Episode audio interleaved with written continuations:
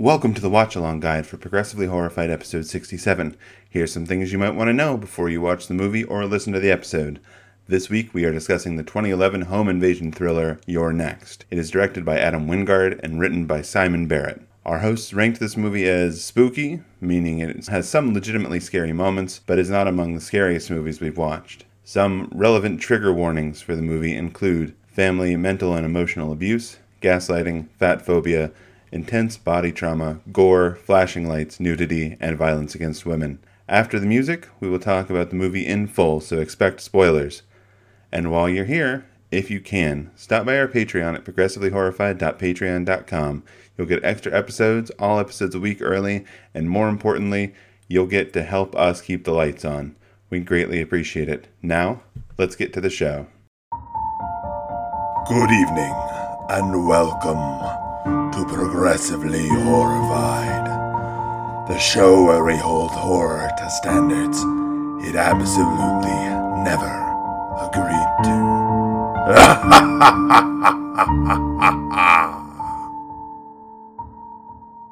Good evening, and welcome to Progressively Horrified, the podcast where we hold horror to progressive standards it never agreed to.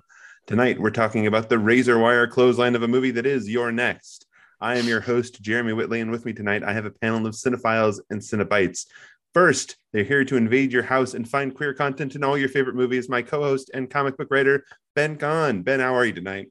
What a fascinating look at how the housing crisis and recession destabilized their sense of safety in the home that had been the foundation of the American life. That's the best joke I've got because this movie has no themes beyond we came up with some dope ass deaths. And we picked her up at the spooky crossroads of anime and sexy monster media. It's co-host and comic artist Emily Martin. How are you tonight, Emily? Really liking this uh this new intro. Oh my god. I feel so good. I feel less good about this family's dynamic. Yeah, no, I'm, no doubt. Yeah, the monster of this movie is uh Shaky Cam. And our special guest tonight, comics writer, reviewer, and podcaster, the creator of By Visibility Comics Anthology and the comics A Slice of Life and Like Father, Like Daughter. It's Kat Kalamia. Welcome, Kat. Hey, I don't know how I could top that. I don't know what smart, uh, fun joke I can say about your next, but I don't know. It's like the Home Alone of slashers. I don't know if that's true or not, but let's just go with that. I love that say, home yeah, invasion horror is totally a subgenre, and I'm absolutely counting Home Alone as like on so it, it's the center of some Venn diagram. Oh, for sure. There's like three circles. There's like Christmas, kid friendly, like home invasion horror, and it somewhere. Better watch out is in like one of the other middles, and it's just a whole subgenre Venn diagram. Yeah, this one is fascinating to me because it is sort of at the start of this 2010s movement of like home invasion stuff and cheap genre movies that are smart. Uh, that guys like Adam Wingard uh, who's the director of this one, started off creating. There's also several other directors of these movies in this movie in particular. This movie is filled with Adam Wingard's horror bros. Adam Wingard, who now is uh, just remaking everything. Um, you might have recently seen Godzilla versus Kong or the remake of Blair Witch or and I Death like, Note I on did, Netflix. I did like Godzilla versus Kong. I it's a mean thought, but there's definitely a few times watching this movie, uh, some acting happened, and I had the thought, they're probably a better director. I'm with you there. Not everybody can be David Cronenberg. Yeah, the acting in this movie, I think, is definitely tilted towards the female characters and guys in masks. Yeah, there's, there's oh, a lot of Michael Myers head tilts in this movie. Love the guys oh, in masks. So many. I feel like my headline for this movie, and I know this isn't fair because this movie came out seven years earlier, so it did all this before. And again, like overall, I enjoyed this movie. Like as a horror fan, like I had a lot of fun with this. It's got a lot of imaginativeness to it. But I'm just the whole time I'm just thinking like, man, this movie is hitting almost all of the same beats as Ready or Not, and Ready or Not hit them all so much better. Alas, but you know you got to walk before you can run into a yeah, wire. It's a it's a much cheaper. I like that it's a much more cheaply made Ready or Not. What it's, this it's, movie... only a million, right? Is a million was the yeah. budget? Yeah. yeah, crazy. Pretty good. Yeah, definitely. And it made uh, 26 at the box office. So another mm-hmm. classic, like small budget, doesn't need much to make a one hell of a profit. this movie is actually really well made. I, it's a Oh, yeah. beautiful film. It's the it's set well. It's lit well. You know, there is. I, I talk about the shaky cam, but it's not inappropriate. You know, for the for the way that the film is set. And there's a couple of moments in this movie that you know, despite what other questions I had that about the film and the characters and why I should care about any of the characters, there was some cinema moments that were absolutely gorgeous. So for you know a, a low budget movie, this is I think pretty successful. Yeah, I think, you know, it goes a long way to cast some, you know, of your buddies who probably did this for not very much. I mean, Ti West, who plays Tariq, uh, is also well known for, you know, being a for being a director and directing The House of the Devil, which is another one of the movies from this time that really took off. Uh, and then Joe Swanberg, who plays Drake, is also a director. And then, I mean, the biggest name we have in this is our main character, Sharni Vinson, whose other big movie is being the girl from Step Up 3D.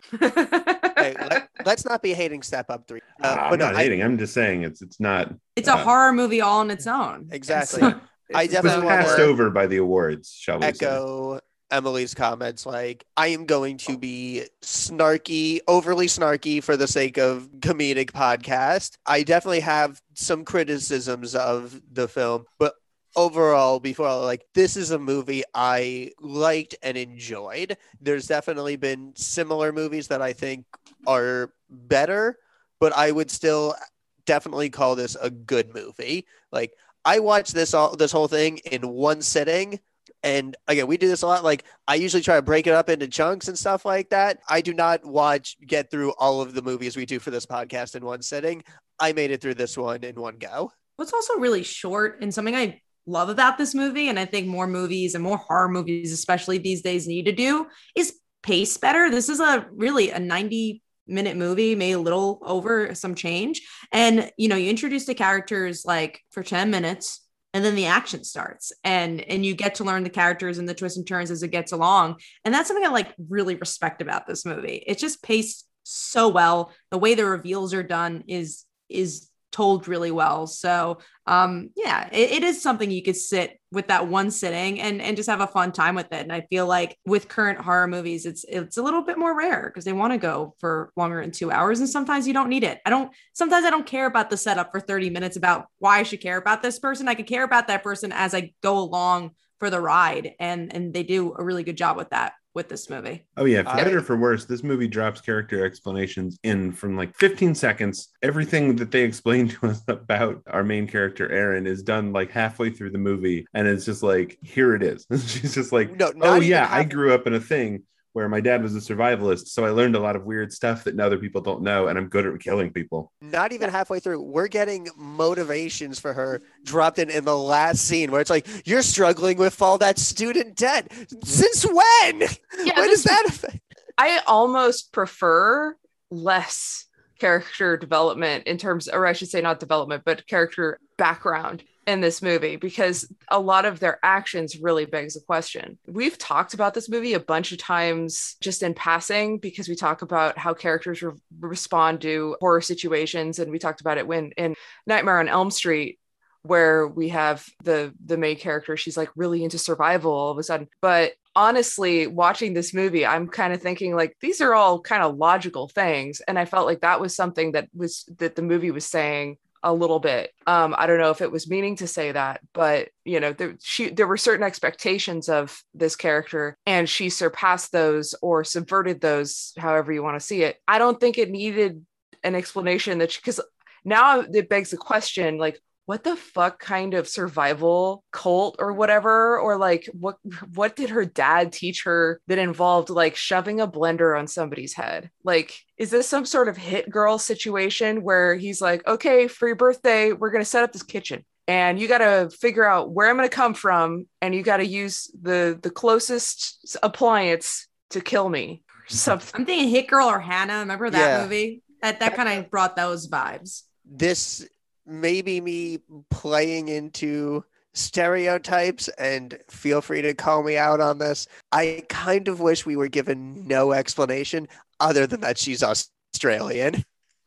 yeah i mean Like, yeah, that's Uh, I it. She's like, I how do you know this of- stuff? I'm from Australia. I think Fuck half it, of the work it. of her God. being useful is done by the fact that this family is useless. Like, yeah I mean, Yeah. her her boyfriend especially although there's reasons for that but like everybody in this family is pretty fucking useless they're they're worthless rich people They put was- the mom to bed. Oh no, murderers are attacking. Off to bed, mummy. I mean, these people do not have a fight response. Like nobody has a fight response in this family. Not even Kelly. I mean, Kelly at least she run. For a while though. Yeah, it her a while did. to run, but It did. let's let's jump into talking a little bit about the actual like Yeah. plot here because we're, we're kind of doing that anyway because we get this this cold open which i don't know about this cold open guys it is it is mentioned in the imdb page that there was originally a different cold open here and that this is something the producers requested which feels right because it's sort of like unpleasant sex and unnecessary nudity to to set up this other house you know that's gonna be gonna turn out to be the neighbor's house in this movie Why are you still doing the I'm gonna write your next in blood? Like you are a mercenary who is using this for a staging ground. What part of this is the, the fucking theatricality necessary? I well, they were trying to stage a some sort of like psycho attack. Oh yeah, that's right, satanic. Yeah, Yeah, that- they're, that's right. psycho Yeah, killers going that's right. around killing everybody. It's not just that Yep, they're trying no, to kill right. this rich family so that You're their right. kids can inherit. Yeah, I, I don't know. Did you feel it all the same way about this cat? it I- felt very disjointed, I feel, because they didn't really focus on it after the fact. Because you have that moment, and then you do have, you know, halfway through the movie, the the guy who's dead in his house. But that's really the only mention of it. I don't Yeah. know. I feel like they're they could have maybe talked about it a bit more if they're going to have this big cold open about it. I They Yeah. think you mentioned that in the original version, the guy is supposed to find his dog dead and then he is supposed to die, which I guess maybe explains why the body of Nope. the dead man is in this scene and Nope, not the yeah. dead girl. good call. Good, uh, like Yeah. don't- I'm glad we didn't get a dead dog in this movie. They replace the dog Um, with boobs. I think you hit the nail on the head when you called the kills unimaginative because that's what kind of stands out to me is these were unimaginative kills in a movie with very imaginative No, I, I I think you're right. I mean, the intro kind of sticks out, and then we we just have this sort of jump to waspy parents, Paul and Aubrey, coming to set up this. Uh, this is their secluded second home in the woods, where they're going to have this event where their you know rest of their family is going to come over for their anniversary, and, and no sooner do they get in than Aubrey hears noises upstairs, and Paul immediately starts treating her like a child before he eventually like goes up and starts looking for a killer, and uh, is about to find one when his his son interrupts him, and then they lie to the mom and say that they checked all of the rooms and there's definitely nobody here. When there Um, is obviously something going on with one of those rooms. I want to know what fucking marketing job has this guy worth millions and millions of dollars. Oh no, it is for a weapons contract. Yeah, it's for Yeah. weapon. Yeah, like He they probably mentioned like that. maybe had stock. I don't know. I don't It know. has They don't really describe it too much, but again, I'm like, I'm not saying the guy wouldn't be well off, but even for a, he must have been like the head, like the director of marketing. um, One thing I, I almost thought, and again, this is me trying to put themes in a movie that doesn't really have much in the way of themes. With the hindsight of a decade later, spoilers for the twist that it's the son, two of the sons working together to kill the family. I almost feel like the way that could have worked with some commentary. But now in 2021, the idea that these broke ass millennials, this is their only way. This is the only way that they're ever going to own a house or get anything is if they kill their own family. And it almost works better if it's not millions, if it's like two hundred thousand dollars. Like that would and be such an interesting story if they did tell that. They definitely weren't going that route, but that would be cool if they were. think about like Knives Out. Knives Out is you know a handful of years later, but they had they added in the oh he's being cut out of the will. That's why he's you know acting like this. he doesn't feel he needs to kill him just to go ahead and speed up getting his inheritance. He's like, well, he's going to cut me out if I don't do something about it. Well, I think that's another thing about this movie that it's it's really just about the survival. We don't really need to worry about the reasons and the motivations because they're pretty rote. I'll tell you the character that to me this movie. Uh, okay, hold, hold on. Let's go ahead and introduce the characters here because Yes. we've, we've got them coming in here. Uh, we get our, our main couple, Crispin and Erin. Erin is the Australian girlfriend, uh, college student. Crispin is a college professor who is dating her. He, she was his TA at one point. We then get shitty older brother Drake and his snooty wife Kelly, who will repeatedly pick on Crispin for everything, including his weight. And we also get needy younger sibling Amy and her boyfriend Tariq, who is a filmmaker we'll learn later on who's made one documentary that's been at some underground film festivals. One Um, person of color in this movie, and he dies immediately. mhm. And then we have uh, youngest brother Felix and his girlfriend Z, who is cosplaying as Uma Thurman in Pulp Fiction. Yeah. Um, I don't know what you were going to say, but I have a feeling it's about Z because Z is fascinating as a character, has very little development, but has just some real interesting um, qualities as a character. I wanted more and bigger from Z. Well, Like- that's the thing. This movie, like, I felt like was trying to start getting a bit of that cake and eat it too. And with Z and Felix, like Felix being shitty, I did enjoy Felix being like, "Why don't you do the thing in a way you remember me? I, I paid you two dollars to kill my family." I mean, like four hundred thousand dollars is not a lot to kill an entire family. I think, especially with fucking crossbows. Like, Again, this movie in the wake of just economic devastation where it's just like fucking five hundred dollars. Yeah, fuck it. I'll murder a whole family for fi- for just five hundred dollars. What the fuck the fuck else am I gonna get that kind of cash at? their their marketing for arms dealers, cool. I can just I can ride on that high horse. But um, Well, no, to me it was, uh, and I do feel bad because unfortunately Nicholas Tucci uh, did pass um, a few years uh, last year.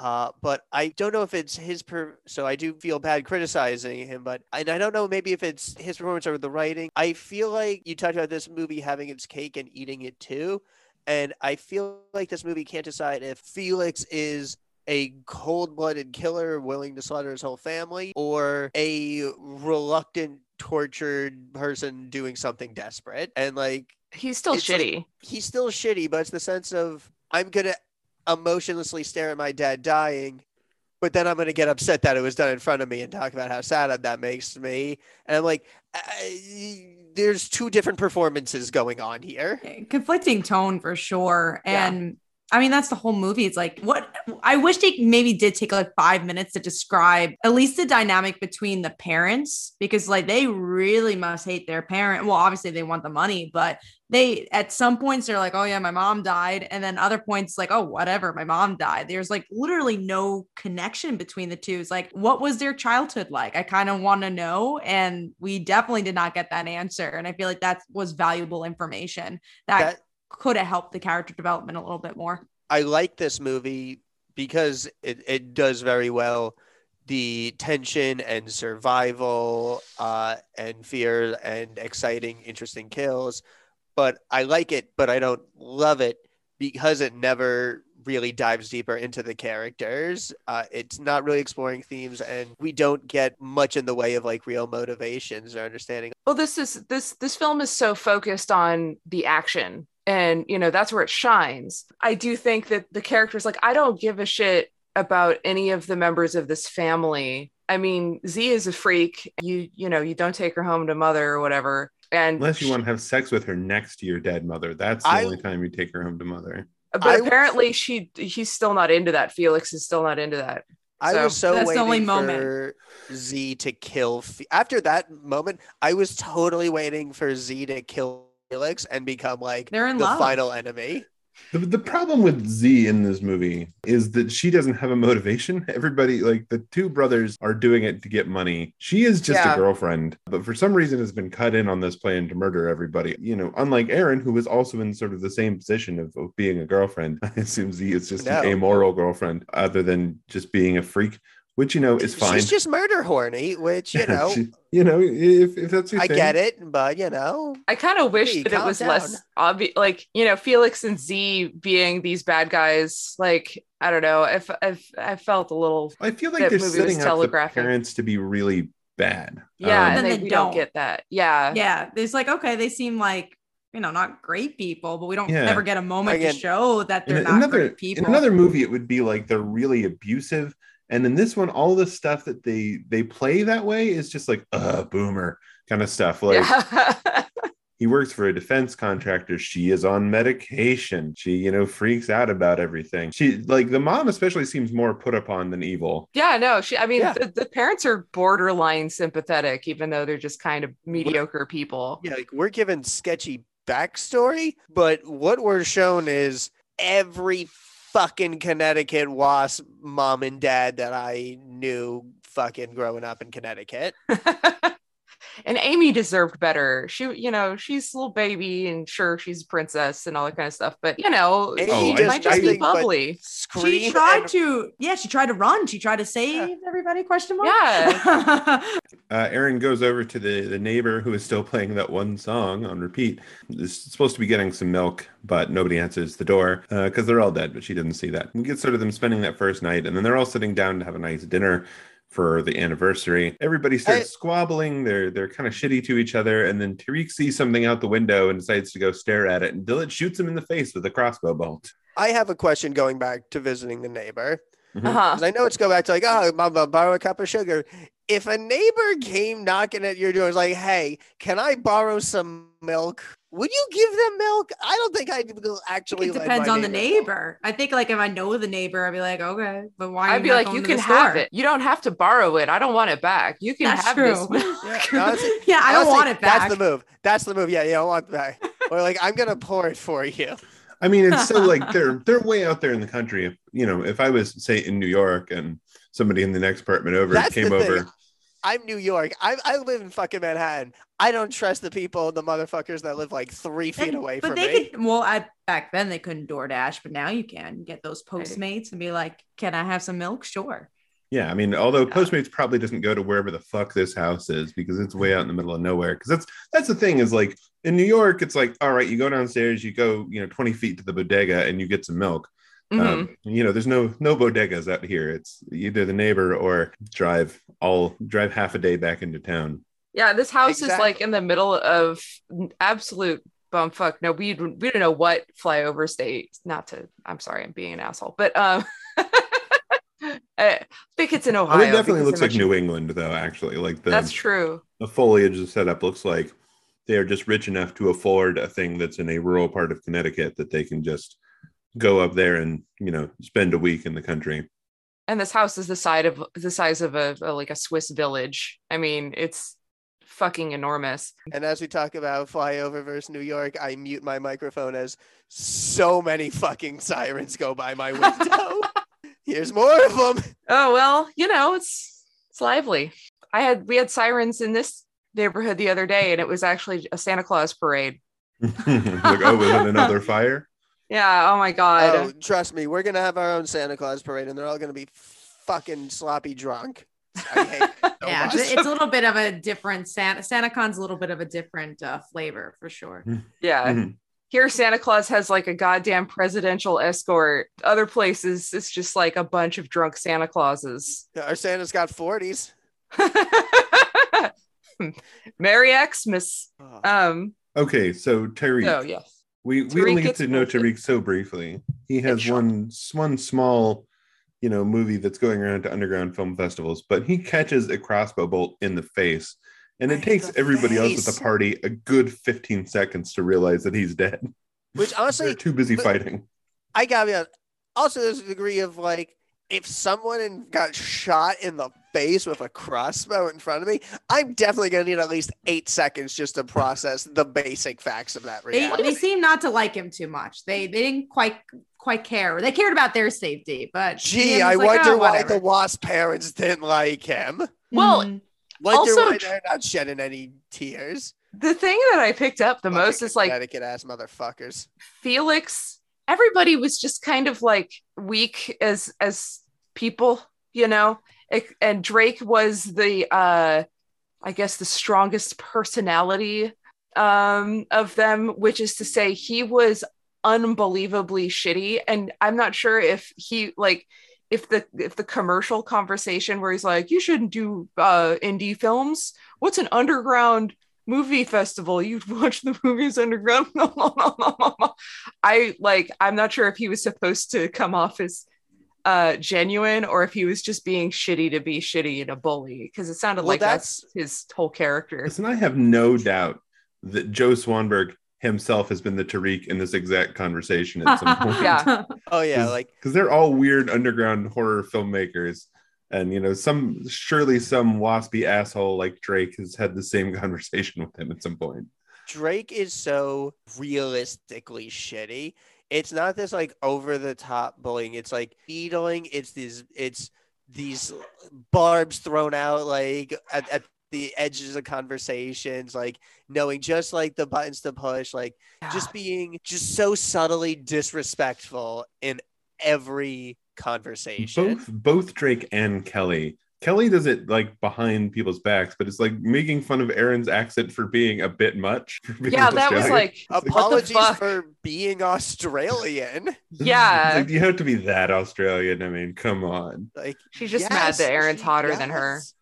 except well i i would say objectively they're they're both you know gorgeous people but i think she's probably thinking like oh she thinks she's so exotic or whatever i really don't know what people think that don't like accents because i'm like i love accents you know i'll fetishize that shit day and night i'm so sorry i'm white um anyway We all are. We're all sorry that you're white.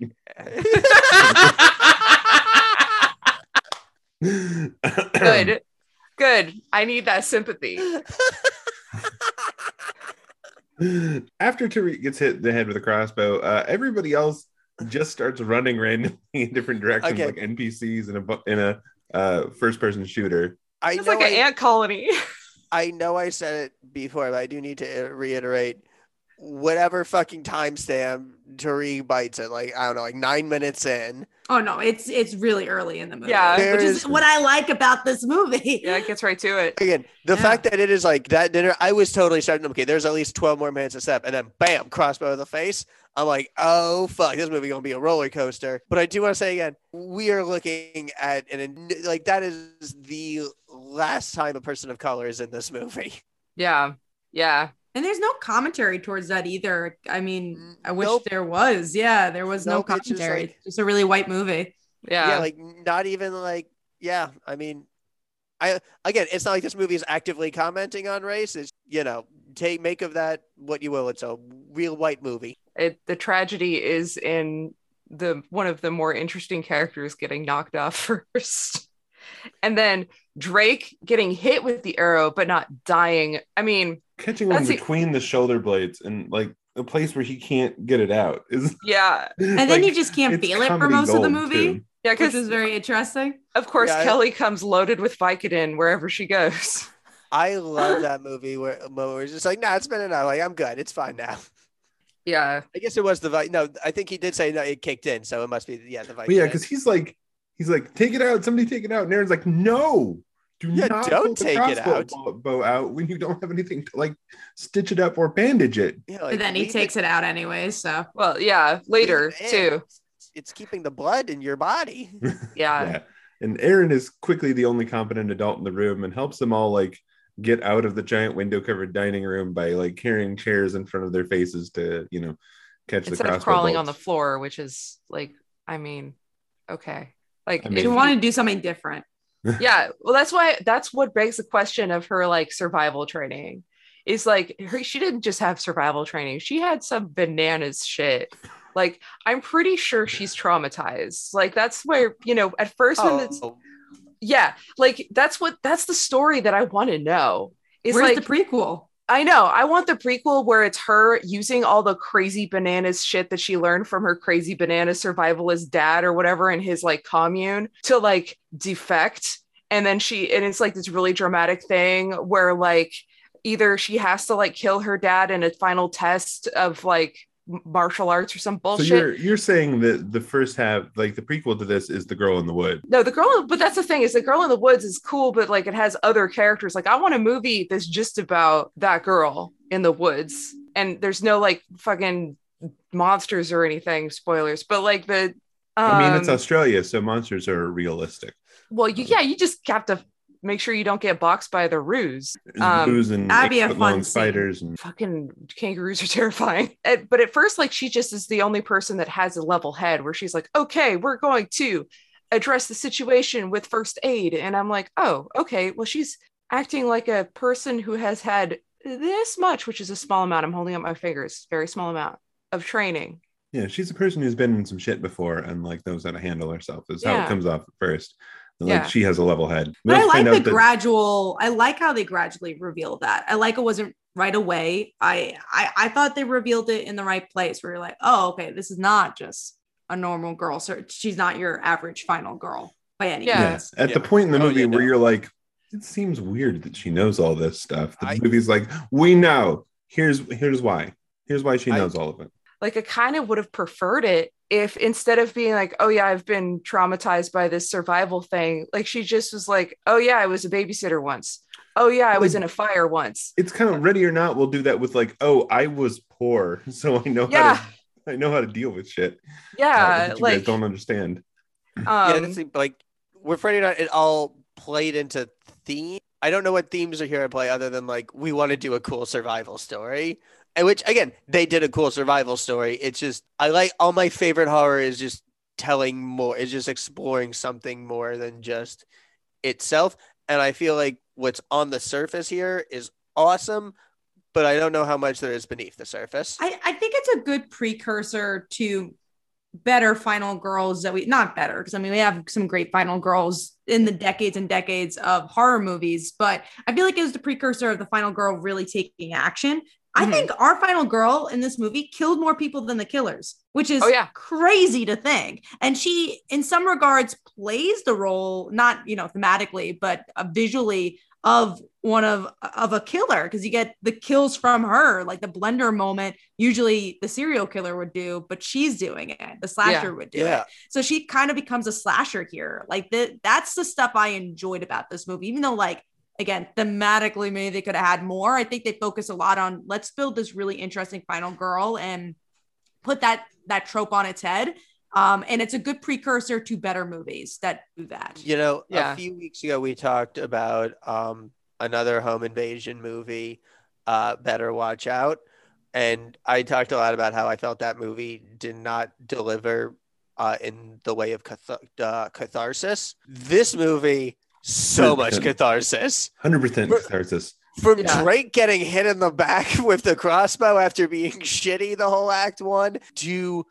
that blender kill, which is uh, incredible. Well, let's let's talk about one of the most S tier kill. Let's let's talk I about one of the other S tier kills here, which is this next scene where they they set this thing up to where like it's it's a very concocted movie thing where they're like, okay, somebody has to get outside to a car because the phones aren't working. Well, if we go outside, they're going to shoot us. Well, somebody has to run fast. Who can run fast? And Amy really wants to prove herself by running fast. And they don't want to give these guys any lead time, so they have to open the door at the last minute. And so, like, No this shoes whole either. built-up thing. Yeah. yeah, no sneakers yeah. Well, and then, well, she Was was she she was wearing wearing- flats, but she yeah, But I there think- got to be sneakers in that house. but then you know they, they open it up. they're She runs straight out the door, and she gets clotheslined by razor wire that the guys have put up there. Which you know she she gets her throat slit. She falls back into the house, and it's it's this really effective and like stunning moment in the movie. Oh yeah, yeah, like where everybody is like, well, I, you know, you're expecting something, you're not expecting that. yeah. Um, Like, and it's it a- is gorgeous build up too. Like the cinematography there is is stunning. It is some great classic horror movie tension.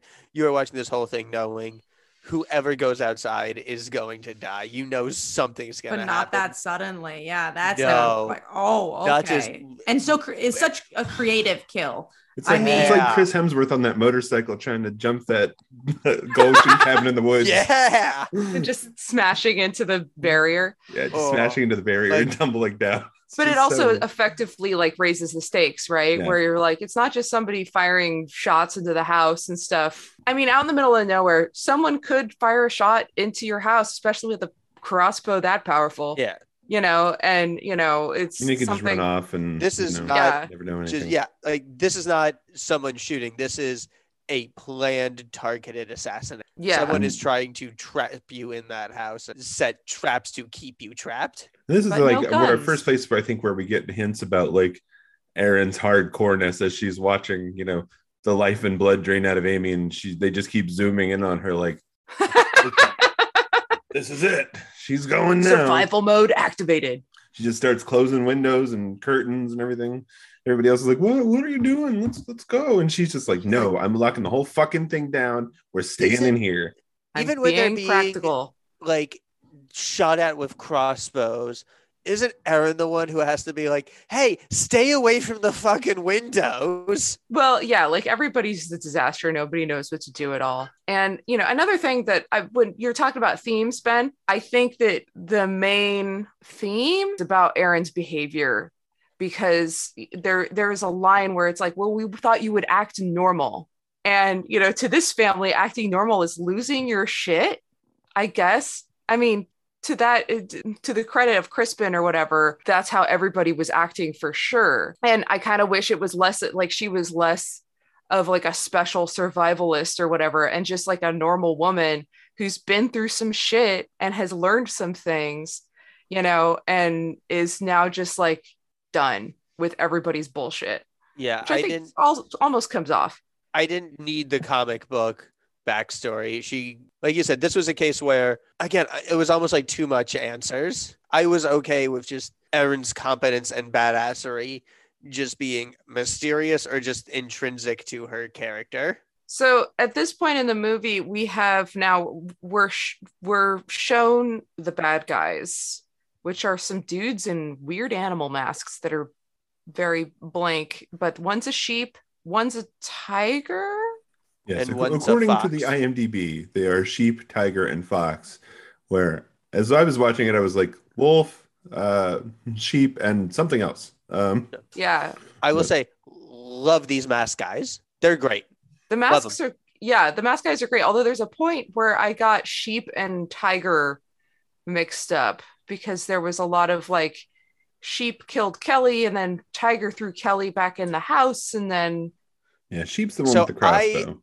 I honestly identified them more by their weapons than their mask. I was like, I was uh, like, you're a crossbow guy, you're axe guy, you're third guy. then then Yeah. tiger got the hammer when sheep had the hammer before so that was a bit confusing but uh, whatever they were guys in masks and they were pretty scary. I gotta be honest, I was honestly, I was a child who hadn't learned object permanence. I made no effort to re- remember or recognize the mask and just treated them as like, these are three hive mind murder people. I, like, I that's like their I- motives. I thought that was good, and I liked the way they had to continue to work with uh, Felix. I thought that was that was well done. I'm like, oh, okay, that makes sense because well, you know, again, a lot of times slashers don't have motives, so it's kind of Yeah. cool to kind of see that. That was different. these guys require very little change in my 2021 remake where it's desperate poor millennials and gen z willing to do desperate awful things oh yeah, there's for no, no need to change because these Yeah. these guys they're perfect yeah these guys are you know ex ex soldiers who you know can't find a job who you know just you know decide to make a few extra bucks murdering some people um which you know it's, it's a millennial if anything is is out there Oof. I, I do you want to talk really a little find bit anybody on fiverr yeah I, I, I fucking gig economy I mean you know Chris Sebela wrote an entire comic about that right Thinking Like, completely, literally, I was thinking about that comic just now for Yeah. sure. Crowded. so mark that down on the recommendations go read crowded Yeah, absolutely. awesome Yeah, I couldn't can't recommend Crowded enough. Okay, so now that Amy's dead, the mom flips out. The mom is completely useless, crying in a in a ball. So they just take her to bed and leave her there without checking anywhere else. And we get a, a truly creepy scene of like this guy scooting out from under the bed and preparing to murder the mom. And they shortly thereafter find her dead in her room. Do not stop to think of how she died. Um, and you know, your next is written in her blood on the wall. Uh, these these rich people are useless. Dad cries for a little bit. He he cried. Um, he's like, oh no. Yeah, she is. Ups- everybody is upset about the mom dying. Nobody is like, okay, if the doors are closed and the bad guys are outside, how did she die? So, well Erin does say like killers Yeah, in the house Erin no? later on is like, hmm. But uh, I guess the only other person who has some inkling that something must be wrong is Kelly, who hangs around and looks around the room a little bit longer after everybody else walks out, and uh, is like, maybe there's something under the bed, and does peek under there from extremely close and see the guy in the mask. And proceeds to run the fuck out of the house, duck the razor wire, and not tell anybody else what she saw. Um, she abandons the entire family. But honestly, like, good for her. Don't like her as a character, but like, yeah, good for her for just trying her best to leave. Doesn't mean- work for her, but yeah, I think It, yeah, in It's terms a- of like levels of doneness, that's pretty fucking far done. It feels pretty in line with what this movie has given us to know about Kelly. Kelly sucks, and we'll run all the way over to the neighbor's house where she'll try to get help, and we'll run figure out the same thing uh, that we found out at the beginning that he's dead. When the when the guy in the fucking uh, I guess it's the sheep mask punches her through a plate glass window, and But like that she- punch was wild.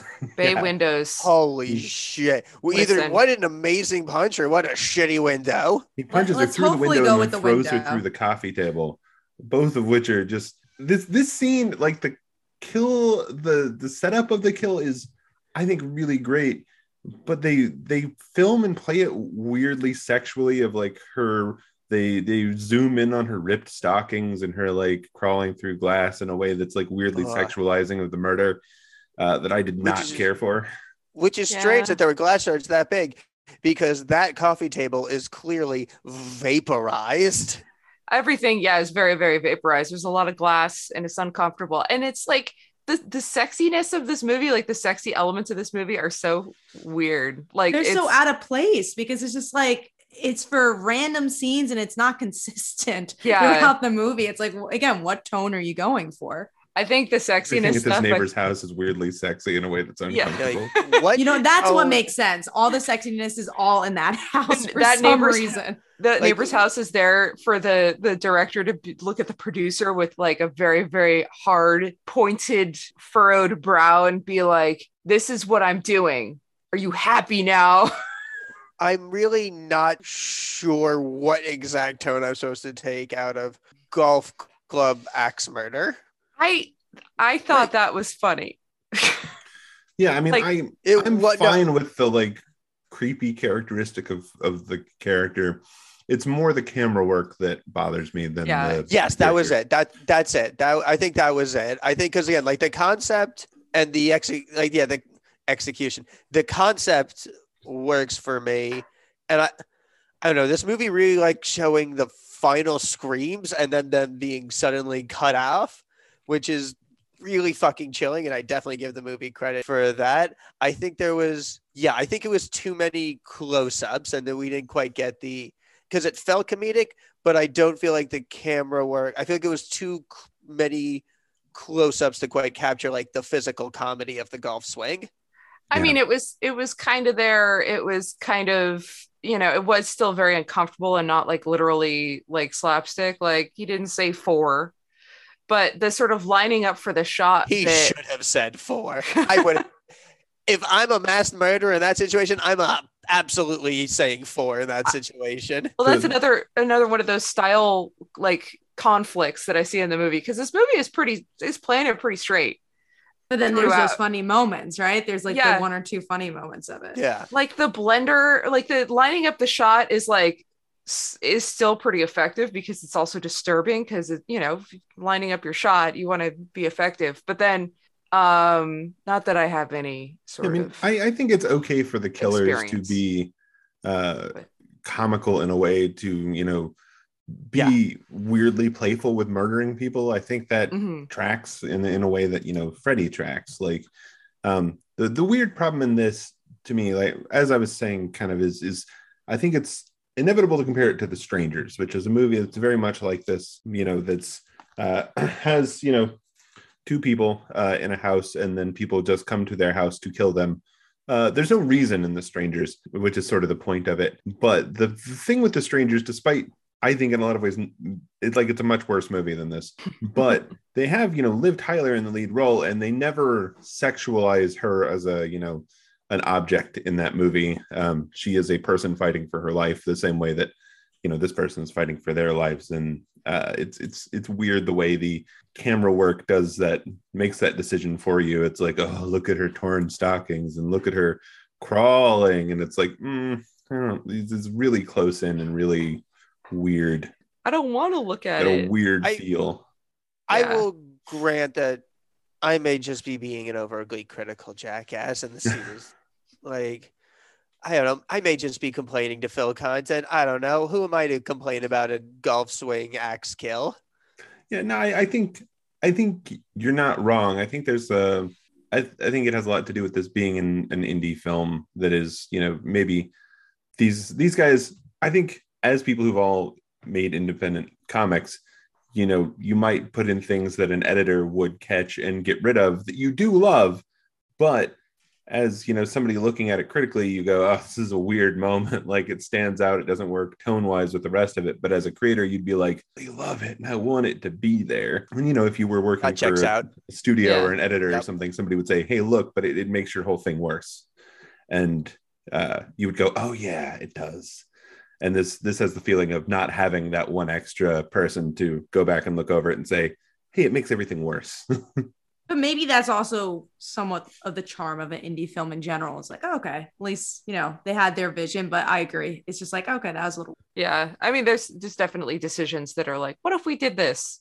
Again, And- whoever came up with the blender kill, I want to shake their hands and buy them a drink. See, Oh, I that's is the best. fantastic. You don't like the Blender film? I I thought it was just out of character. Like if this was fucking you know Halloween 12 or whatever, I'd be like, yeah, Blender killed, dumb. But then this movie plays it so straight for so long, and then like it's Erin, and she's like. All right, I'm gonna hit you over the head with the glass blender, and then the I don't know. I, think That's why it I worked for me. the scene in the basement, which we'll talk about in a little bit, where Erin beats Fox to death with a piece of wood, is Yeah. supposed like plays like, and I think it's Uma Thurman sirens and red lights moment from you know Kill Bill, where it's Oh, like yeah. now she's fucking crazy, she'll kill anybody. She's gonna, you know, she's the kind of person now to stick a blender into somebody's head and turn it on. Um, I think Well, it's to me, just missing was- the sirens. that was there from the beginning. Like, this is somebody, like, to me, it worked because it's Erin. Like, to me, this movie, if it set up anything, it set up that this is a woman who is both willing and capable of using anything she can get her hands on as a weapon. I I mean, but she's in the middle of killing somebody and she's like, I'm gonna okay, I'm gonna break the blender, but now I'm gonna do some sort of Rube Goldberg trick where I'm gonna t- plug in the What's already the broken alternative? blender. She stabs him with a blender and doesn't turn it on. She I don't want to see that movie. I, I think this movie. I Every think filmmaker movie- would make the decision to turn on the blender once it's already been stabbed into somebody's I head. feel like she's think that- she already got the red light. You know, she already has the red in her eyes. She's like, whatever. I feel like they they build up to that moment enough. Like she has enough kills under her belt in the movie to get to like a kill like that. I, think that movie I'm made, just- that move makes a bit more sense if the blender's already plugged in. But Yeah, no, she needed to she get just needs in. to flip She- the Yeah. switch. No, Also, no, I will like, defend- need to try this. I will defend every aspect of the blender kill. also the the blender blades don't reach that far. I've seen those blenders before. We'll this look- isn't a ninja. We'll look past that. Again, this isn't Do a you want- Cuisinart. do you want this movie to not have a blender No, kill? this is a special I rich don't. people blender, Emily. You don't know about rich people blenders. The blades are much I bigger. do know about rich people blenders. okay, all right. Let's let's jump back to where we were in. the I story. don't Why want to live in. A, I don't want to live in a world without blender kills in movies. Look, I I'm there are other blender kills that I think are great. Okay, and there are definitely let's what? let's talk about Drake trying to chase Kelly out, catching his bolt on the the wire as he tries to duck under it, and then deciding to rip it out and immediately passing out. No, that was chef's kiss. That was Yeah. a chef's kiss moment for me. Um, and still they had to like drag him back inside He's already apply doped up on pressure. Vicodin. I will say, to pull this thing out and passes out. I Yeah. was disappointed when he pulled it out because I really was hoping he was that character was going to spend the rest of the movie with just a fucking arrowhead in his back. He was already he was alive way too long. I love that he passes out and they sort of tuck him behind a curtain and they're just like he's he'll be safer there. They won't find him. Um, Yeah. And then like- for him to later pop up in the middle of the movie.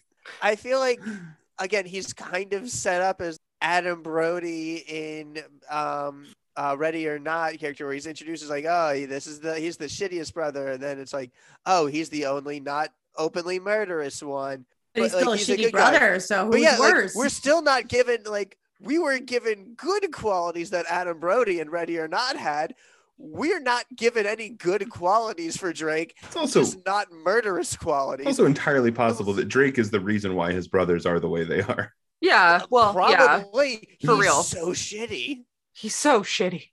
like it takes a lot for a character to get stabbed with eight screwdrivers and me to feel so little about them. I mean, like I think that the the build up, I think part of the build up of this film was part of the climax of this film was the slow and agonizing, painful death and torture of Drake. I was shocked at the first like screwdriver, horrified through the first three. Everything after that, I was laughing my ass. I was laughing my ass off for the next like four screwdrivers. Talking speaking of people getting stabbed shockingly, I think one of my favorite moments in this movie is as Erin is running around closing the windows at this point, a guy like one of the mask guys punches through the window and grabs her, and she stabs him in the fucking arm and nails Yeah. his arm to the wall and is gone. And it's like, oh shit. Like I did not expect that to happen. Yeah. I mean, she's just she's reacting. Like, I mean, I feel like of, of all the people in this movie, she's reacting normally. Like that's also what makes her. I- I hate to say that's what makes her a great character because many of these other characters should have been better. But that is what makes her a great character and makes her stand out. Is is those type of moments. yeah well and I, that's that's also why you know I, I circle back to the the the main message i guess that this movie has is about her reaction and how she's so much more capable than any of these people and she's not even like a special like and it's not she's not like super powered. She's not special capable.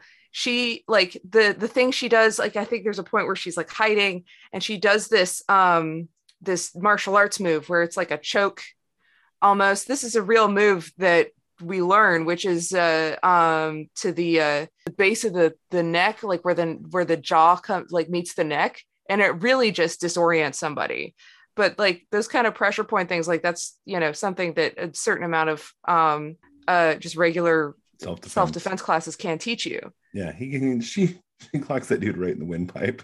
Um, yeah yeah yeah, which you never see she's also not do in a perfect movie. though.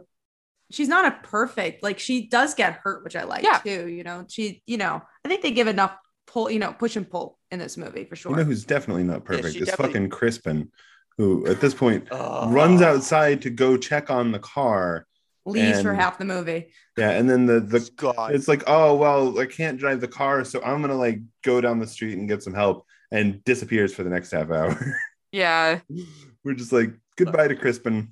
Um, we eventually we'll- we'll catch up with him later. It made the reveal too obvious. Like I, Yeah, I remembered the reveals for the most part uh, watching it the second time, but it's just like okay, even if I didn't know the reveal, I was like, all right, because he's been gone for so long, there has to be something up, unless there's a huge plot hole. Well, I mean, Yeah. the, the moment that he calls on the phone, um, I think you know, right? Be, but Yeah. like, Yeah, I think at that point, it could be so so many movies like Halloween and, and things like that do that. Somebody disappears into the woods and then their body shows up later at a point that you know you really need help, um, and they're they're very dead.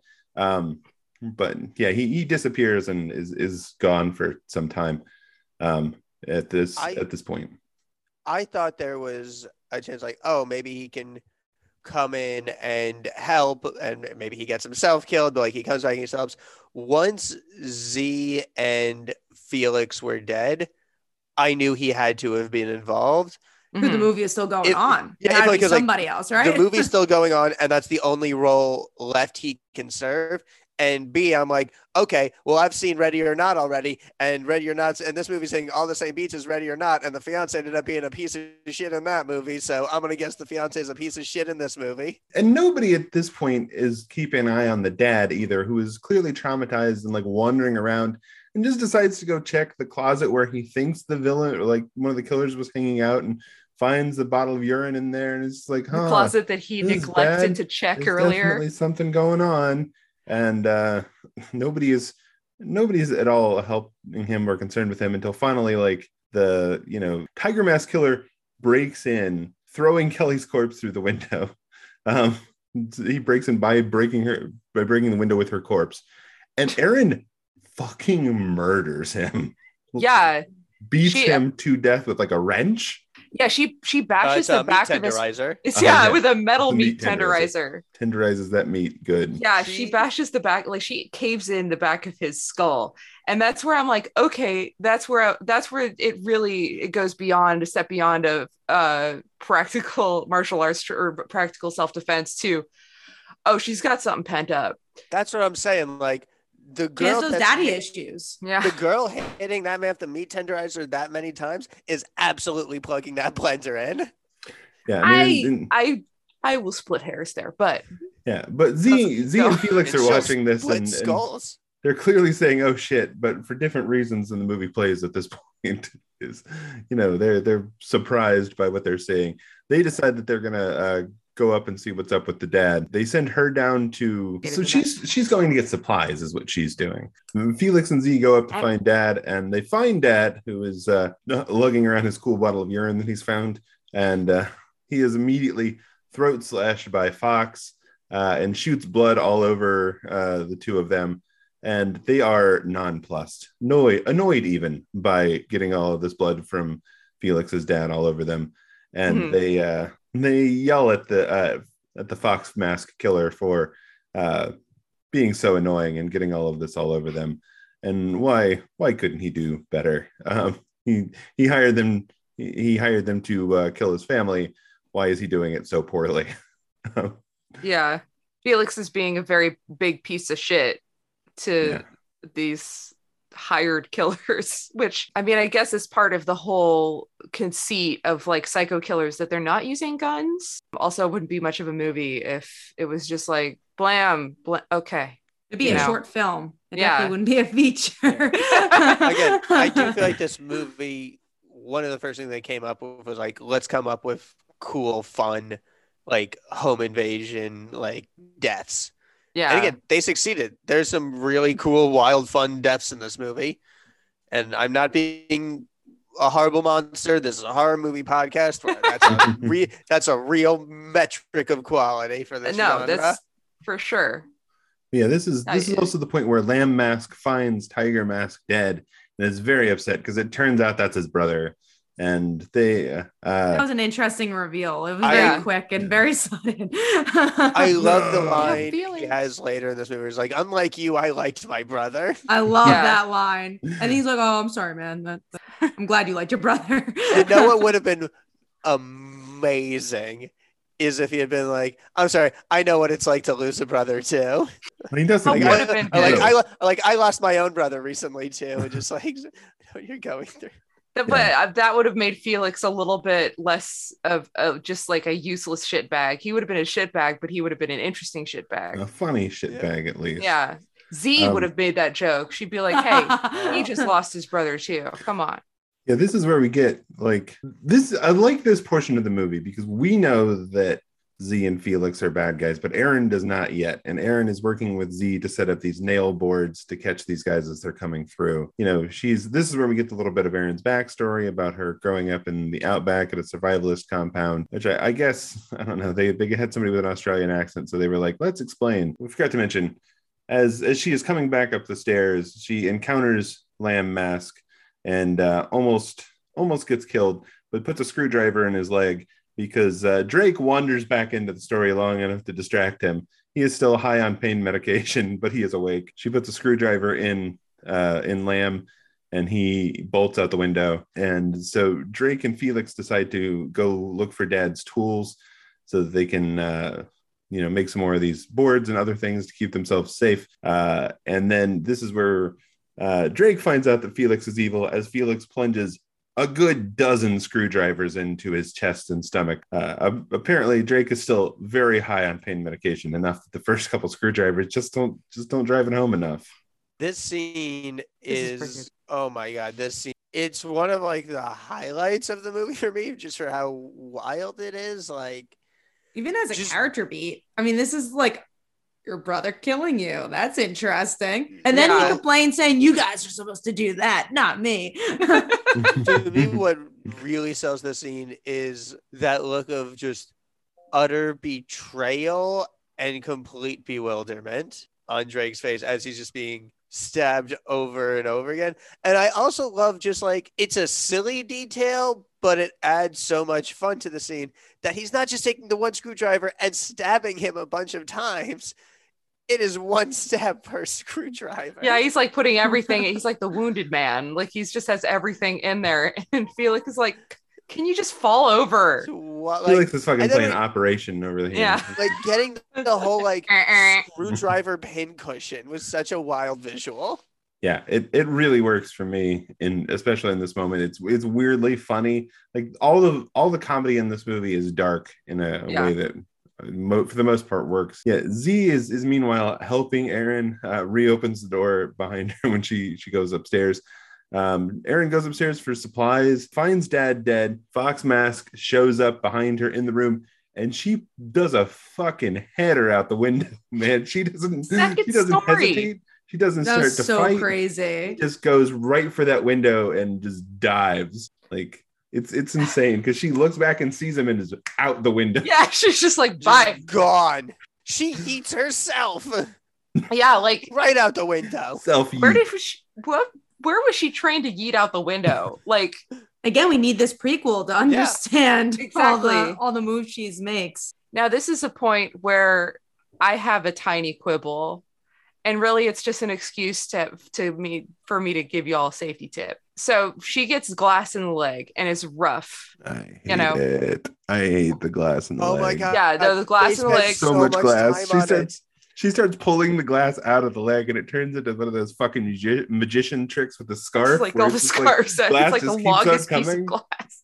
That's the one part. Like I've talked like this movie has a lot of like creative kills. The glass is the one thing where I'm like, this is veering a little into like torture, like gore porn. That's I Yes, was watching like, it and I was I was watching this in my living room and I was just going, uh Yeah. I hope the kiddos don't walk in during this scene. It goes, you're. That shard, like, and the glass shard grew three extra like feet that day. Yeah. Well, here's the thing is that she was wearing a like really thin, I don't know what, like a silk top or like a whatever pullover or what, you know, very, very thin pullover where the glass gutter was in the jeans. Now, it could have been, you know, the Forever 21 jeans that are just basically like cotton with denim printed on it. But denim is actually one of the most resilient fabrics when it comes to stabbing um, wet denim especially. So if you're ever in a knife fight, the more you know. Wear a lot of denim. Wear a lot of denim. That's why. Jacket. Wear a Canadian Yeah. tuxedo to the next Look, fight. That's why If it's Canadian wearing tuxedo because the loggers, you know, they be at bars and stuff and that shit. Like that would Oh, it's so interesting. There Does you it make you invincible? Probably. Well, here's the thing: is that if you people like back in the day in the '70s when they're getting knife fights, they would use their denim jackets and they would pee on them Mm. because the wet denim was really hard to stab. Get you plus five against piercing damage. Exactly. So anyway, So if you, you listeners, if you take anything away from this podcast episode, let it Pee on be your pants. yeah, Pee on your pants. Thank you. you're gonna jump out a window, pee yourself first. Someone's coming at you with a knife, you piss on that denim. Well, it, I mean, it's gonna take a minute. You'd be You'll like, hold on, hold on, hold on. I, I'm pretty then you just- dehydrated. I'm in shock. Hold on. Just cover your body with piss covered jeans and you're invincible. You could also use like water, but No. That's not as fun. No, you can't do that. I mean, if you don't have, I- we all have the create water ability, so we could utilize that. If I mean, It's more of a Also, but when- recycling than a creating thing. Uh, y'all, I just got a DM. Apparently, Levi's is no longer sponsoring this show. Um, that's okay. I They know have Finally I had a depend on that sweatshop. sponsor money. Does Levi's have sweatshops? I'm sorry, Levi's. They're a If you clothing brand, so probably. Bro, yeah, I mean, Forever 21 certainly does.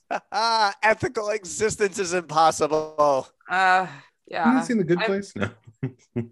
I think this Cheers shirt is made in the USA. Anyway, yeah so she uh she sees lamb walking around outside so she doubles back and goes and uh hides in their their dead body nook for a while um because drake doesn't need it anymore. He dead. So she she hides behind the curtain while she ties up her leg. We get the lamb lamb comes in steps immediately onto the boards uh the nail boards uh starts making a lot of noise. So they send fox down to check it out and we get this conversation between z and felix where uh Z wants to wants to fuck Felix next to his dead mom on the bed.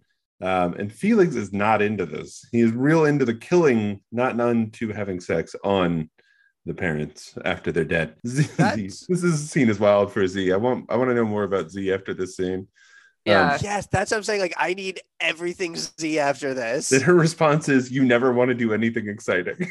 like, while they're still actively killing his whole family, like, I need to know everything about she Z. says Another words, "Fuck me prequel. next to Yeah. your dead mom." Um, Like that's why I was sad that Z was killed. Like, because I wanted Z and Erin to like team up or something. Where Z be like, where or it's like, one on to one. AO. Look, am I writing Erin Z fic on AO3? like, fucking. You're probably the y'all- only one, but that's okay. I need Look, to have this Corner on the uh, market. story. yeah, so- because like, well, we'll get there. We'll get there. Yeah, Erin is Erin is hearing all of this. So is hearing their master plan being discussed and developed. Of course, this is the point where her text to 911 finally goes through and she gets the notifi- loud notification on her phone. First which thing you do when you're in a survival situation is you put your phone on silent. Yeah, I used to do more of Uh, that in the outback. there's no there's no phone service in the outback. You don't have to worry about it. There is Yeah. That's why their hats go up that one side, so they could hold the cell phone to their ear. So they they send Fox to go check on this, and he he knows where she is and goes to peek through the curtains, and like she's she should be dead to rights, but she gives him the most brutal fucking throat punch, like we were talking about. And this dude who's supposed to be the trained killer just falls, just falls down. He is not prepared at all to be struck in the throat. Um, the degree to which Erin is able to hand these guys their asses every time is a fucking sight to behold, and I'm always here for it. Again, Erin, I while I don't love this movie, I needed this movie after Better Watch Out because this movie is a catharsis delivering machine. Yeah, because uh, she she this this fucking scene after this is hilarious because we get her like running out the door, all of them chasing out her the door, and then her jumping back in the broken window and hiding inside the house as they all run down the road to go find her. Uh, Lamb is actually suspicious and you know devil's back to try and find her, and uh, boy, that doesn't work out great for him. Um, he gets a knife directly to the face for his trouble. Um, and then Erin proceeds to start home alone rigging the house, like rings Which up I a love. yeah, Yeah. rings up an axe over the door so it'll you know uh, hit somebody if they come through the door. Um, unfortunately, I- for her, people are done using the door for this movie. I have to Well, say, till the end. Yeah, Yeah. at that point, Brett and I were like, we looked at each other. We're like, okay, and we were we almost straight up made a bet. Like, who is it gonna be, the cop or Crispin? I forgot about the rigged axe. So when the cow came through and they showed, I'm like, oh fuck, I forgot Yeah. like Chekhov's axe trap. Yeah, And then that's how you, I mean, we'll talk about it later, but that's how you cut the movie. Like, Great Such a ending. good Oh. ending. Yeah. We, we've Yeah. talked about some horror movies lately that like went on just like a little too long, didn't know quite where to end it. Wow, oh, this movie perfectly timed cut. yeah, yeah. We get and then Erin has her goes into full on slasher mode, sets up a whole trap downstairs with this flashing camera for Fox, and Fox like tracks down the camera and is uh, trying to find her when she rolls rolls down the hallway with a fucking piece of firewood and beats him to fucking death with Yeah. the piece of firewood.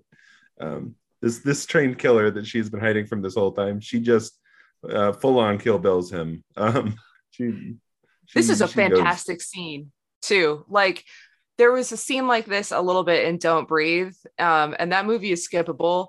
So, and this movie I don't think is. So, watch this. This scene is really good, um, and doesn't come with all the problematic shit that Don't Breathe did.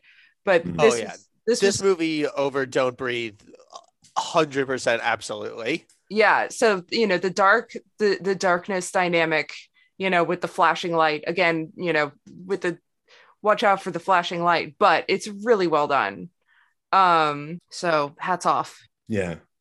So she uh she beats the beats the shit out of this guy, kills him.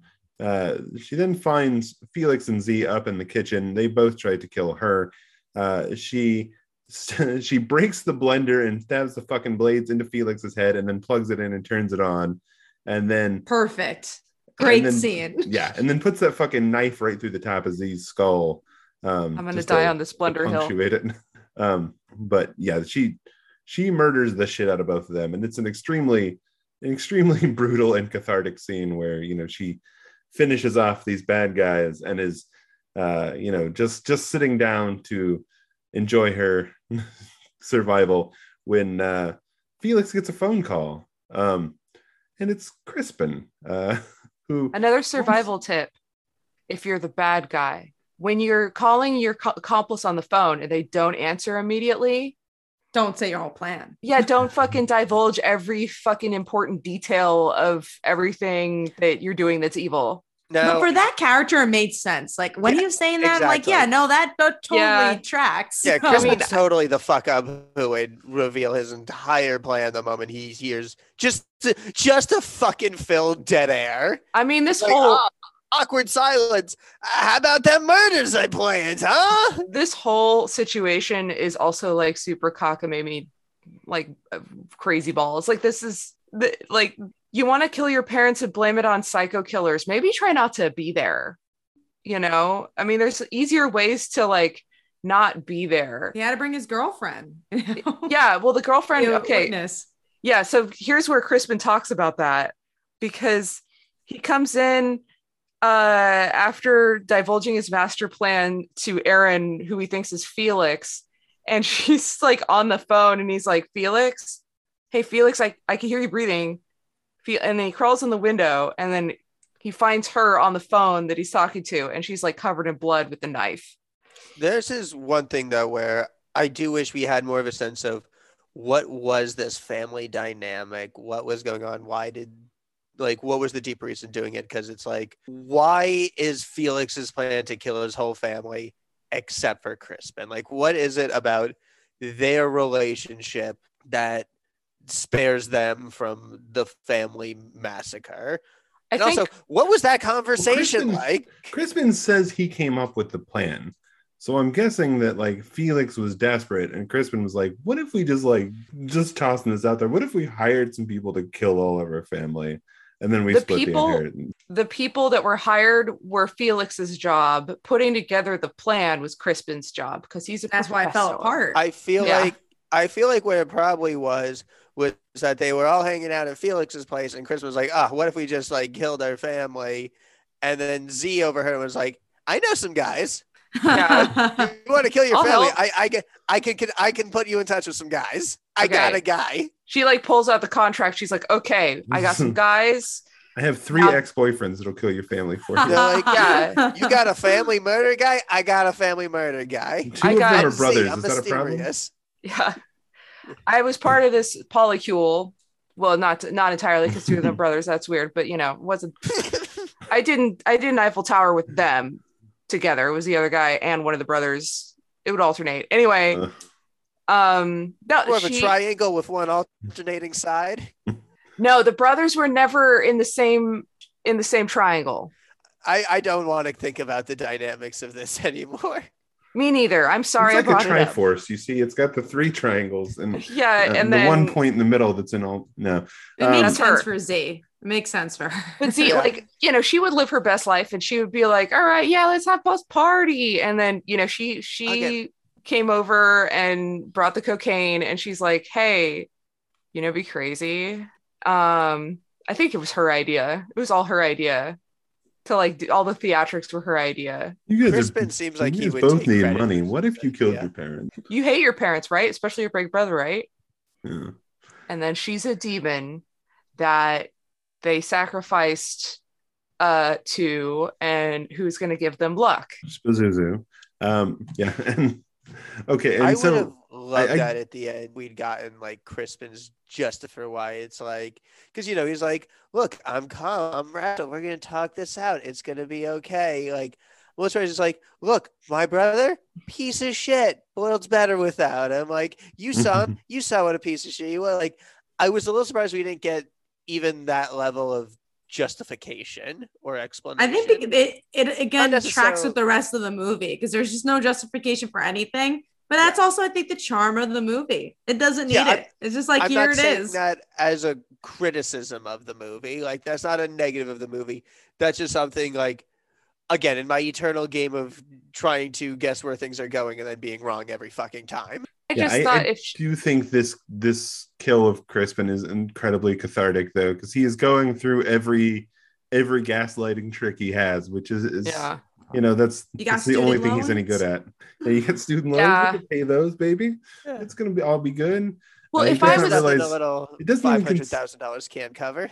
He doesn't even think for a second that like she might break up with him even about this. Yeah. He's, he's just so sure of himself uh, at this moment. And she full on just stabs him in the, the neck and lets him bleed to death. Um, And like, if I was her though, like if she really wanted to survive, like if she was, and she, I mean, this is also a testament to her, like just being traumatized and and you know, like fight, fight, fight, no flight, just fight, fight the window. Um, the the fact that she just stabs him and she's like for the hell of it, like if I was her. And this is always what people say in movies, but I'm saying it anyway. I would just maim him, like fucking uh, hamstring this guy. Like Well, get him in the Achilles tendon. And then when the cops show up, you're like, okay, tell the cops what happened. And or I mean, she's not evil, so I guess and I feel she- like this Crispin is the most dangerous after they get out of the house. Like, you know, Yeah. he has he has rich people privilege and can put anything he wants on her. She has killed multiple people. He didn't kill anybody. He's fucking useless. Um, let's Yeah. not undersell Crispin's stab. It's not just a neck stab and a bleed out. She stabs him in the neck. He gurgles out why. She responds, why not? And then stabs him through the fucking eyeball. which was so Oh, good yeah. and I, I love that moment and i think Ah. the the tension was the timing of the whole entire scene was was really well done uh and honestly yeah the dialogue worked too i think there's so many times where it could have been cheesy and it just like it was just the right amount of cheese you know it's just like My- it just the only favorite thing line reading in the whole movie is her saying, why not?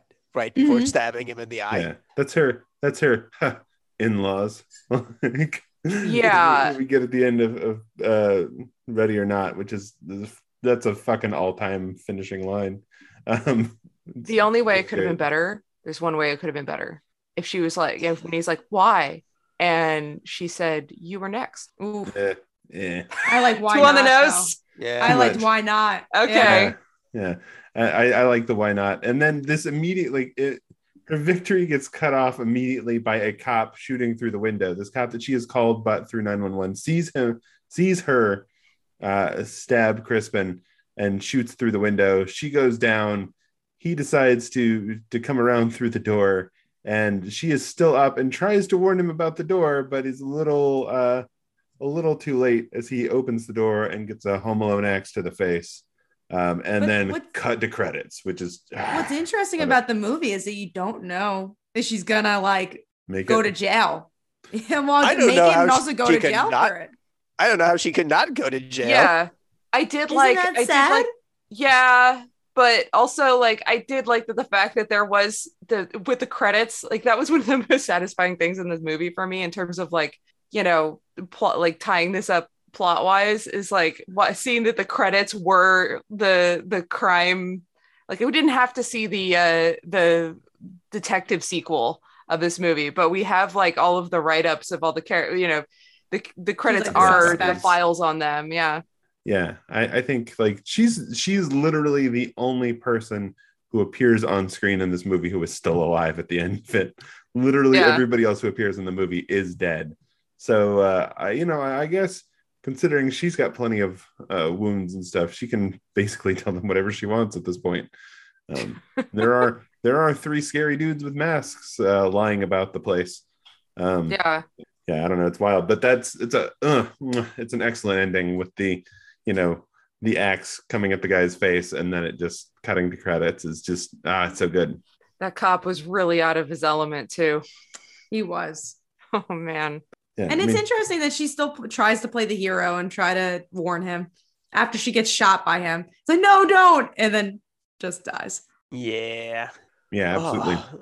um, but, uh, well go ahead No, just like you said, just uh perfectly timed cut. Like it's again, it's definitely a bleak ending, just being like, oh no, this cop's gonna die and there's no way out of it for her. Like she is definitely going to jail.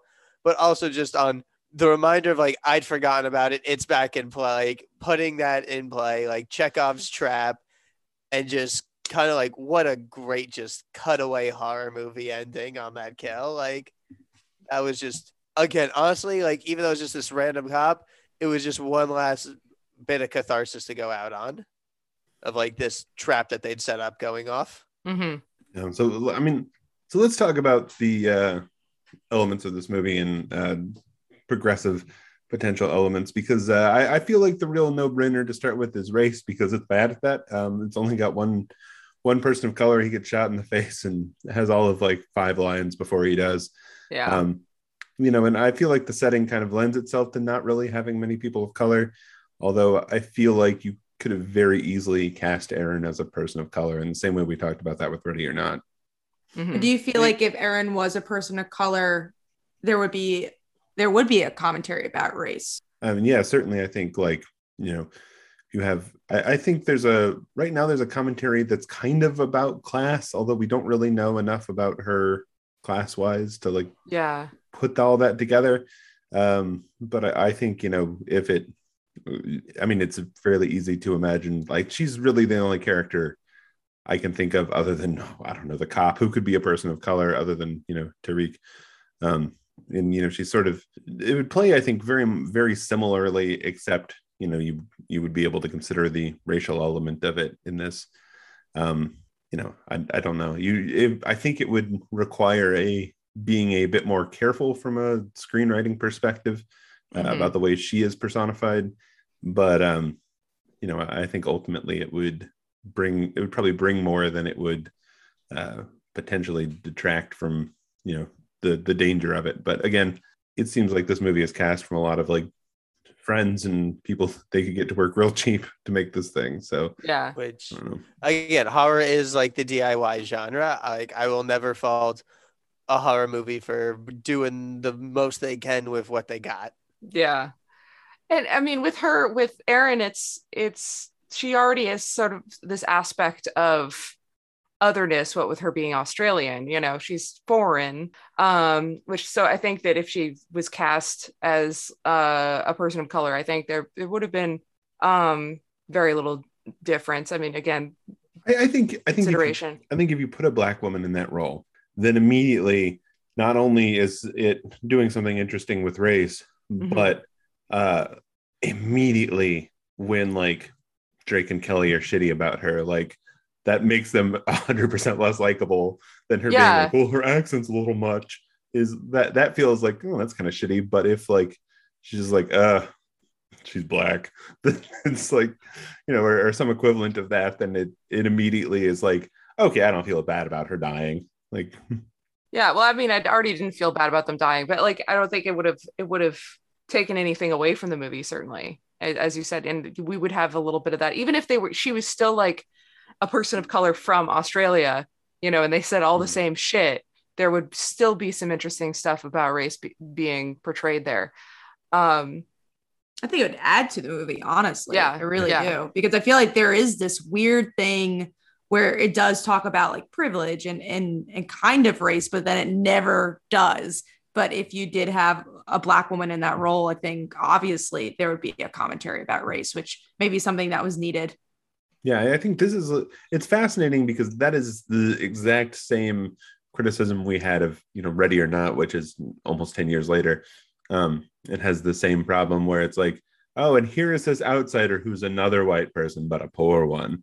Um, yeah, and Ready or Not has the the same problem of having a minor character who gets killed very quickly as you know being the sort of token minority in the story because yeah ready or not has the uh the maids one of whom are i think maybe two of whom are people of color and get killed in comical fashion which is a little uncomfortable in that yeah, in that case. Um, okay, so I guess a little more, a little more to the point of this movie, uh, and I think something that they they may have made a real attempt at is: Do we feel like this movie is feminist? Um, yeah, in for a main character, but nobody else. Yeah. I think that's the best way to put it. It's just like I think Erin is definitely a commentary about feminism in slasher films. I think they did something really different with her, and she feels like a, the only fully fleshed out character.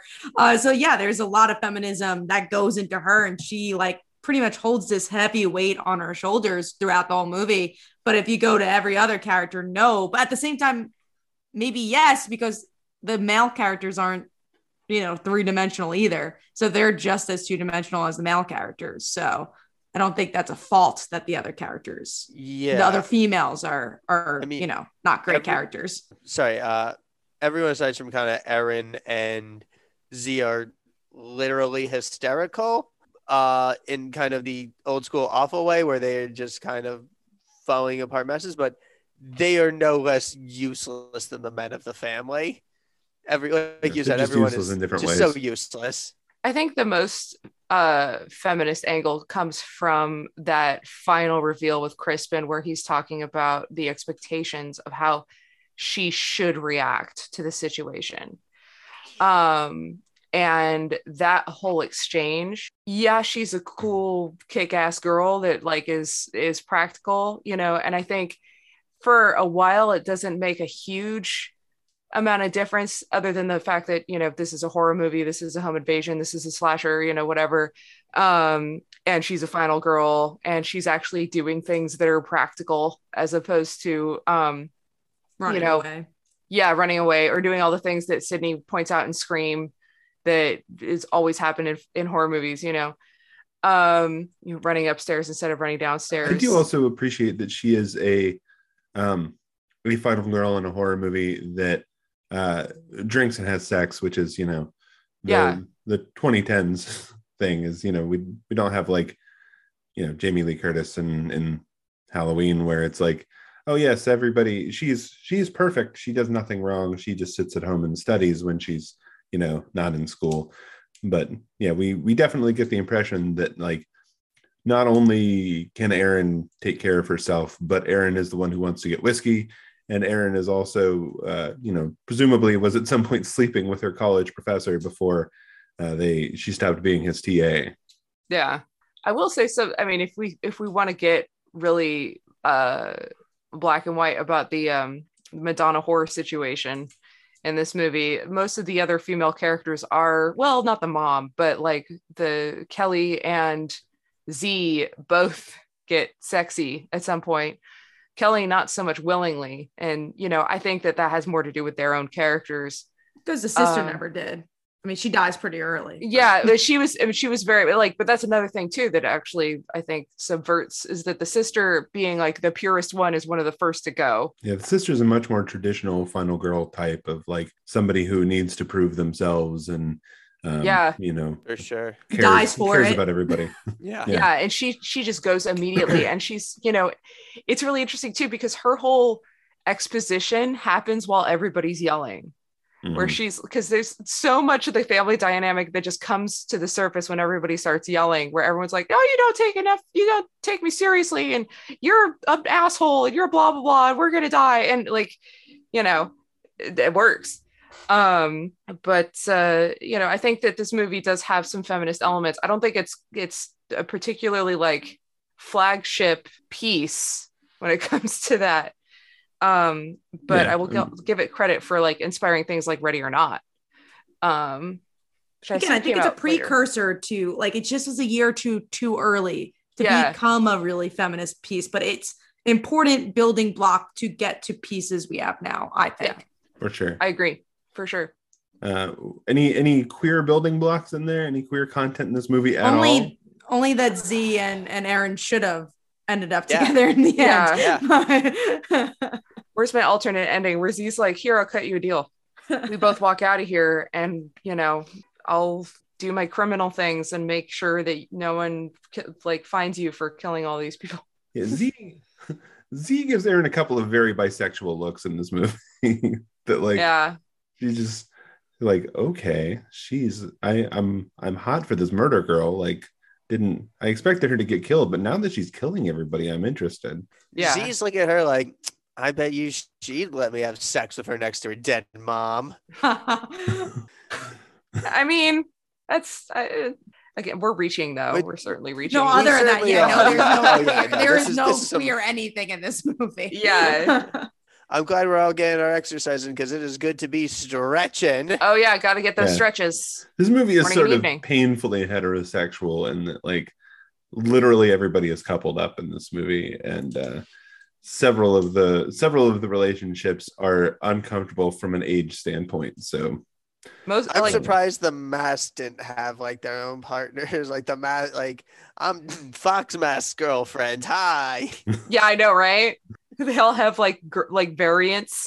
Yeah, it's like I'm Unicorn Mask. yeah. Fo- Fox Mask was a girl. She's got like a you know low cut uh, army surplus uh, costume. Well, no, they all like all of the the girl versions have like cute like fox mask and cat masks and like sheep masks. Mhm. Yeah, like a, a more cartoony version. Yeah, like a little anime fox Very, masks. like kawaii Fox Mask. yeah, and like the the the cat girl comes in and she's like, "Yeah," and then and then murders people. and then murders Yeah.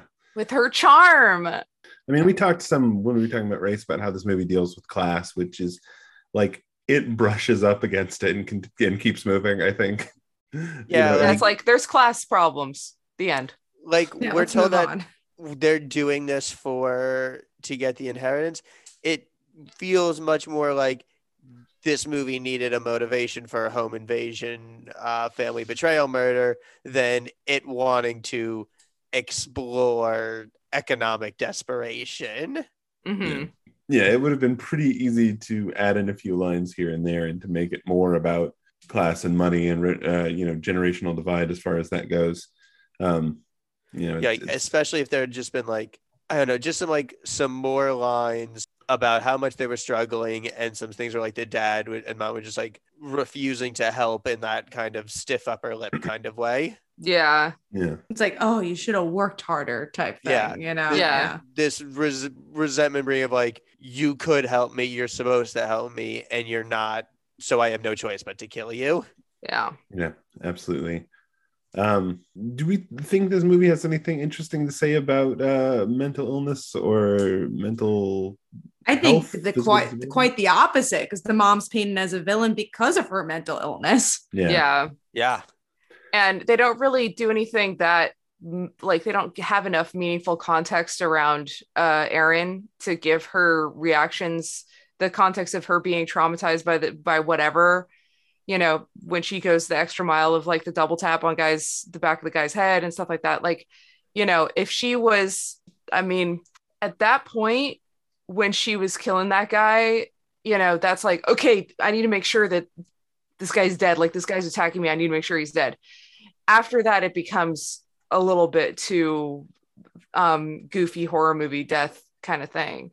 But you know there there's certainly an angle of this movie that could have been explored that involved her being traumatized by the survival cult or whatever. Does this movie have the time and energy to explore that?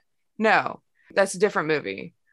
But i mean the, like there could have been something but i don't know. Like i think this movie for the most part i think doesn't doesn't hit a lot of negatives but it passes up points for you know where it could make a positive decision it just yeah it just keeps on trucking because it it like we said it's 95 minutes it moves at a good click more people die in this movie than almost any other movie we've talked about on this show um, there's a lot of murder in this um, Yeah. but yeah I, I guess i guess that leads to our uh, other big question is uh, overall would you guys recommend people check this movie out you think I would. I, I I recommended it for the podcast. I'm like, oh, this is such an interesting movie to talk about. Um, again, I just think it's a good precursor to a lot of other stuff. If you want to, especially if you like Final Girl slasher movies, if you like the commentary of the Final Girl, I actually think this is a really important movie to watch. Um, is it an important horror movie? I don't know. I think it's an important movie within that subgenre, which is obviously a cult subgenre. Um, but yeah, it's a really fun movie. And again, there's so many movies that are just so goddamn long these days. So it's nice to have a clean 90 minute horror movie. And it's on Hulu. It's an easy watch.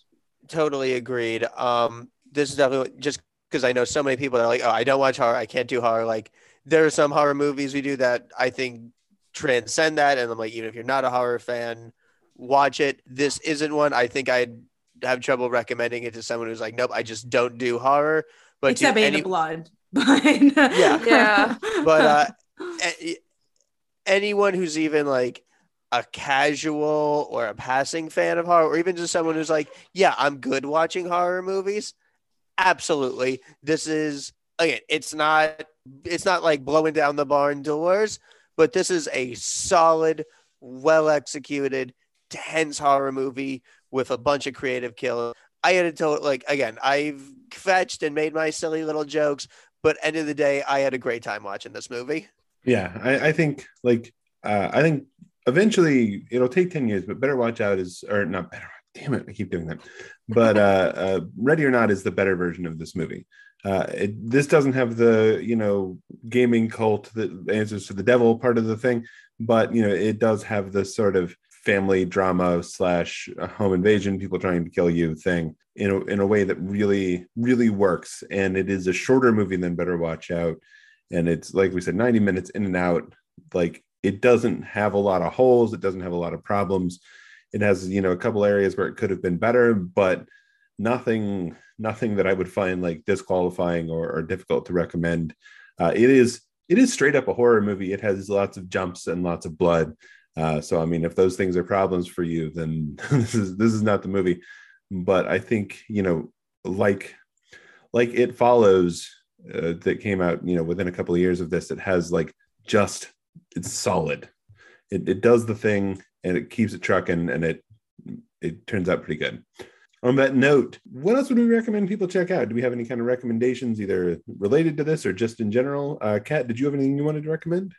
Related to this, I would say the I don't want to say the better version of this, but I, I think it's a different movie. But in the same vein, uh, 10 Cloverfield Lane. I think, you know, if you're talking about sticking in the same spot um, and hiding from someone who's literally right in in the same area as you. It's the better version of that movie. And it's so tense and so well acted. Um, so I'll say 10 Cloverfield Lane. Awesome. Emily, what have you got?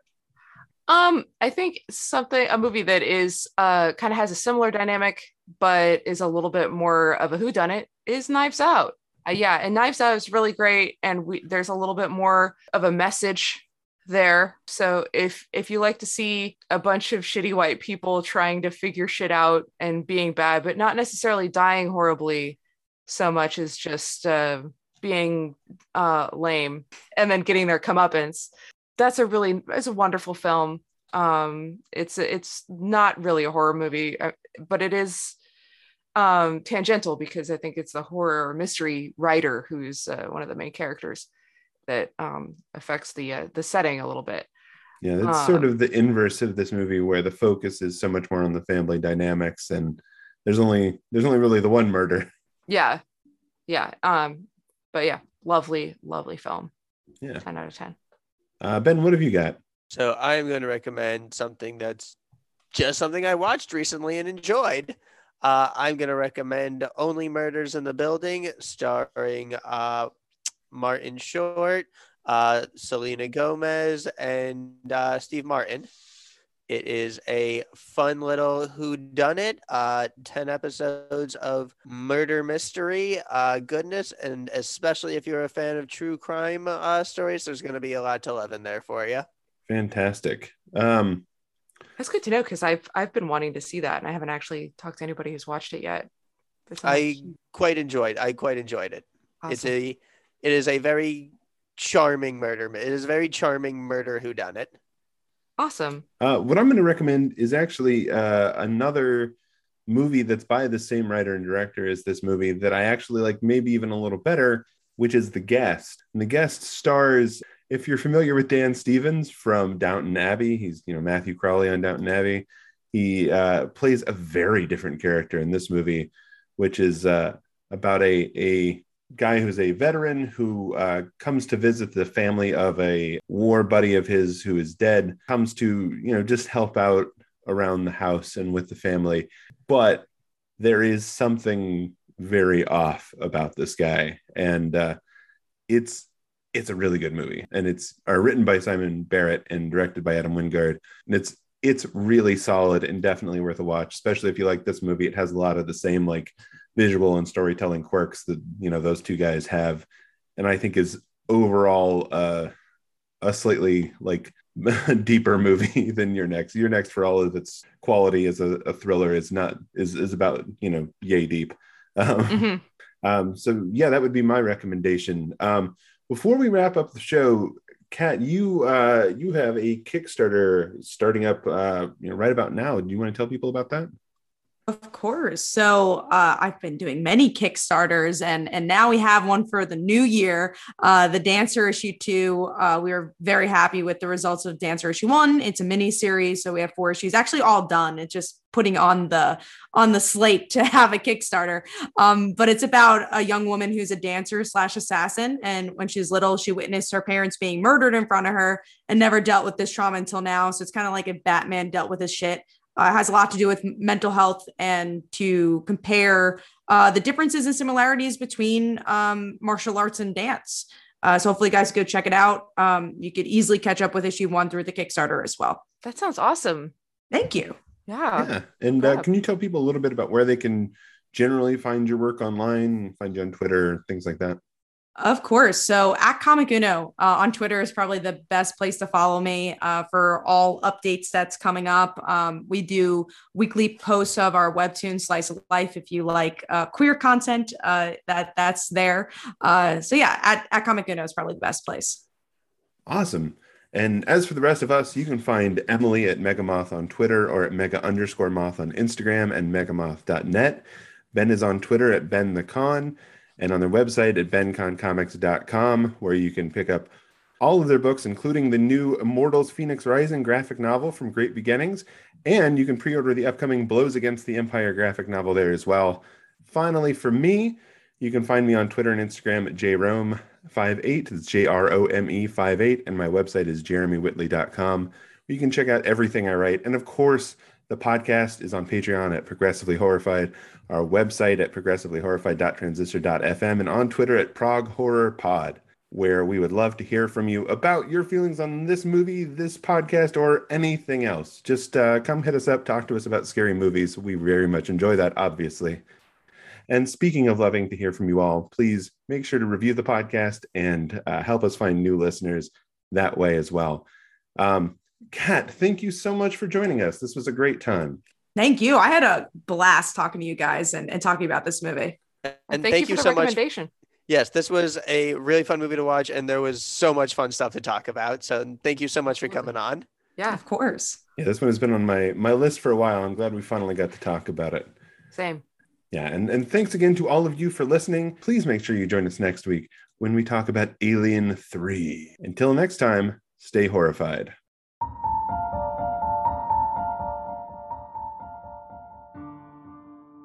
Progressively Horrified is created and produced by Jeremy Whitley. This episode featured Jeremy Whitley, Ben Kahn, Emily Martin, and Kat Calamia. All opinions expressed by the commentators are solely their own and not intended to represent the intent or opinions of the filmmakers, nor do they represent any of the employers, institutions, or publishers of the commentators. Our theme music is Epic Darkness by Mario Colo 6 and was provided royalty free from Pixabay. Support us on Patreon or contact us on Twitter at Prog Horror Pod or by email at progressivelyhorrified at gmail.com.